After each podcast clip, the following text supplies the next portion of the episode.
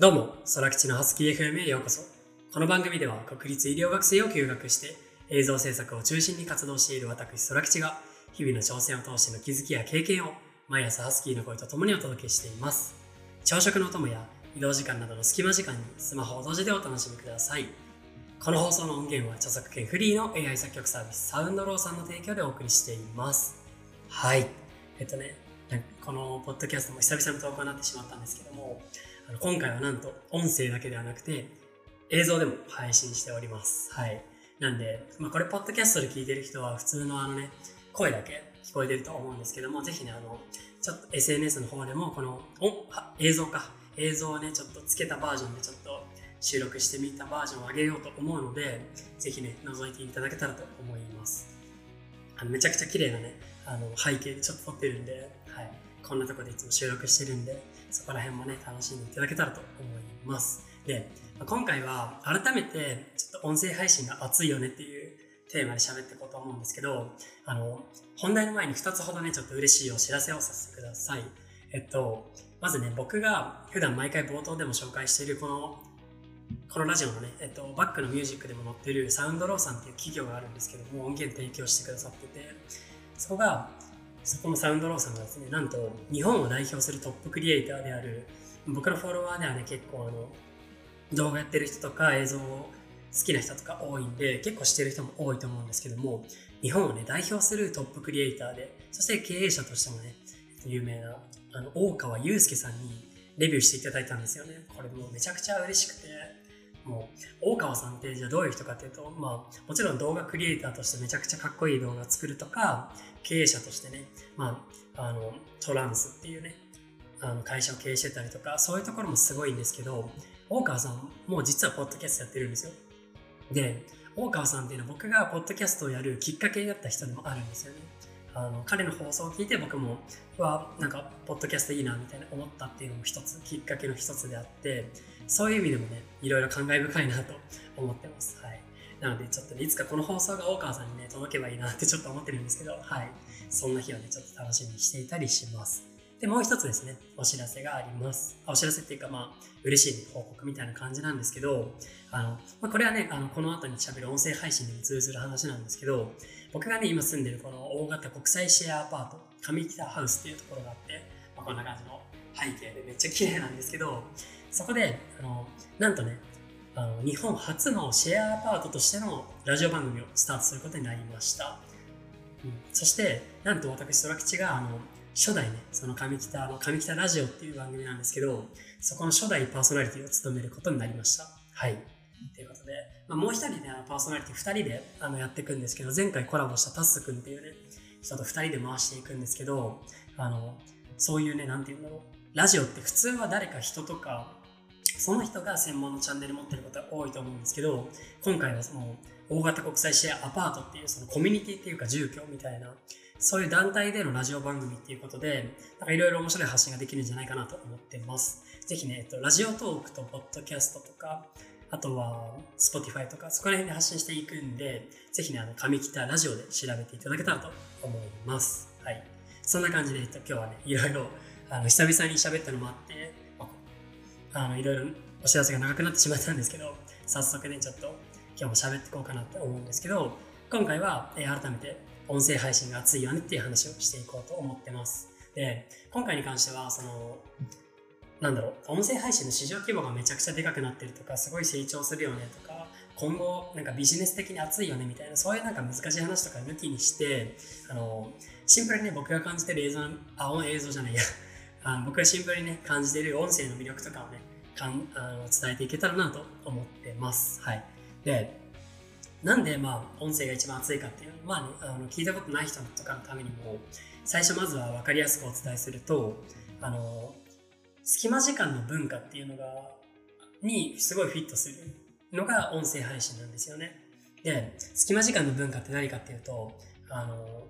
まあその人がいろいろ日常で生活する中で、まあ、いろんな隙間時間っていうかちょっと時間空いたなみたいな時とかあると思うんですけどあのそういう時に音声聞くことによって、まあ、聞きやすいっていうかねそういうところに入りやすいんでそういうところの時間をねもらってあの届けやすいっていうのがあるんで、まあ、届ける側も届けやすいし聞く側も聞きやすいっていうのがあるんであの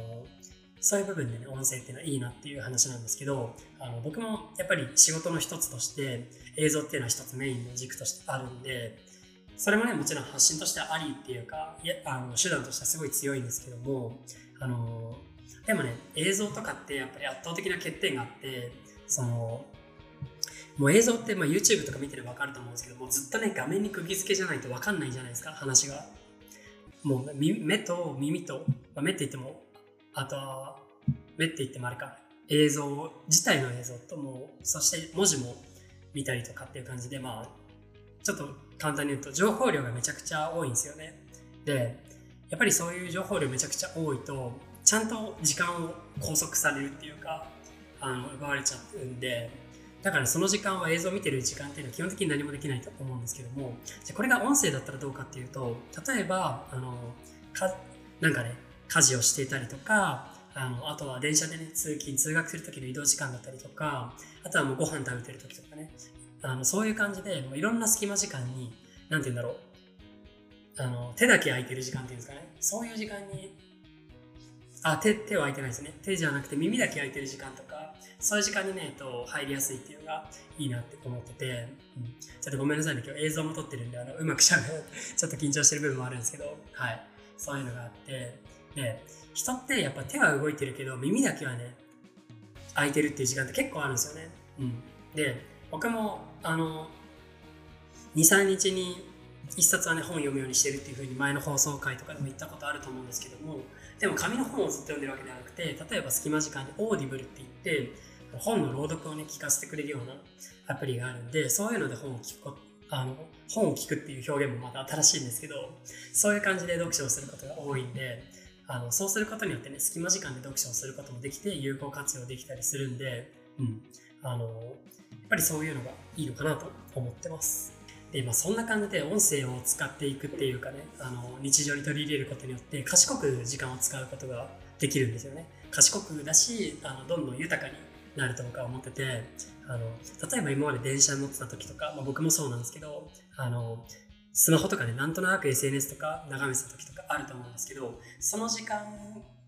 てあんまり意味ないじゃないですかでその時間でじゃあちょっとあの Audible 聞いてあの読書しようとかだったりとかあの情報収集っていうかねいろんな勉強しようとかってなってみたいな感じであのどんどんその時間にも勉強できたり有効活用できるっていうのが、まあ、音声はめちゃくちゃ強いって思ってます。はい。で、しかもこれは僕がね、感じてることなんですけど、あの、音声ってやっぱ耳だけで聞くから、この僕の声だってスマホをね、閉じても聞くことできるんですよ、基本的には。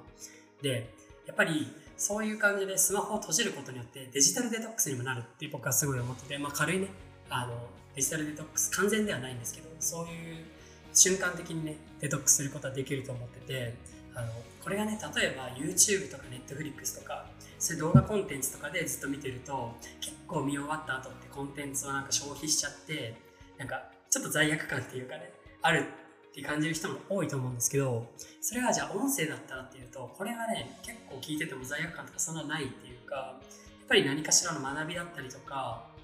うん、そういうものがねあると思うんであんまりそんな罪悪感もないしそういう意味でもなんか生活の満足度っていうんですかねそういうのも上がってくると思うんで、うん、あのそういう面でもねあの僕は音声は熱いっていうかいいなって思っててだから本当に快適になんか毎日を過ごす幸福度高く過ごすっていう意味ではあの音声はね僕は欠かせないと思ってます。はい。そんな感じであの音声っていうのもねめちゃくちゃ今注目されてるっていうのもあるし、まあ、今伝えたようにね隙間時間にできたりとかあのなんて言うんだろう満足度が生活の全体の満足度が上がるような一つの媒体としてすごいね今いいと思ってるんであのなんだろうぜひね使ってほしいって思うんですけどやっぱりあの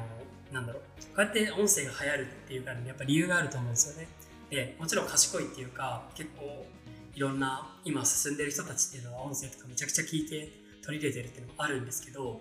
あの最初ね結構聞きづらいなって思ってる人もいると思うんで今回はちょっと動画にもしてねあの聞きやすいっていうかあの新しい人にも届けばと思って発信してみました。これを機にねあれ音声って結構いいかもって思ったら、まあ、僕のえっと、空吉のハスキー FM だったりとか、まあ、他の人のね、番組もすごい面白い番組たくさんあるんで、あのぜひね、いろんな番組を聞いてみたりとか、あの、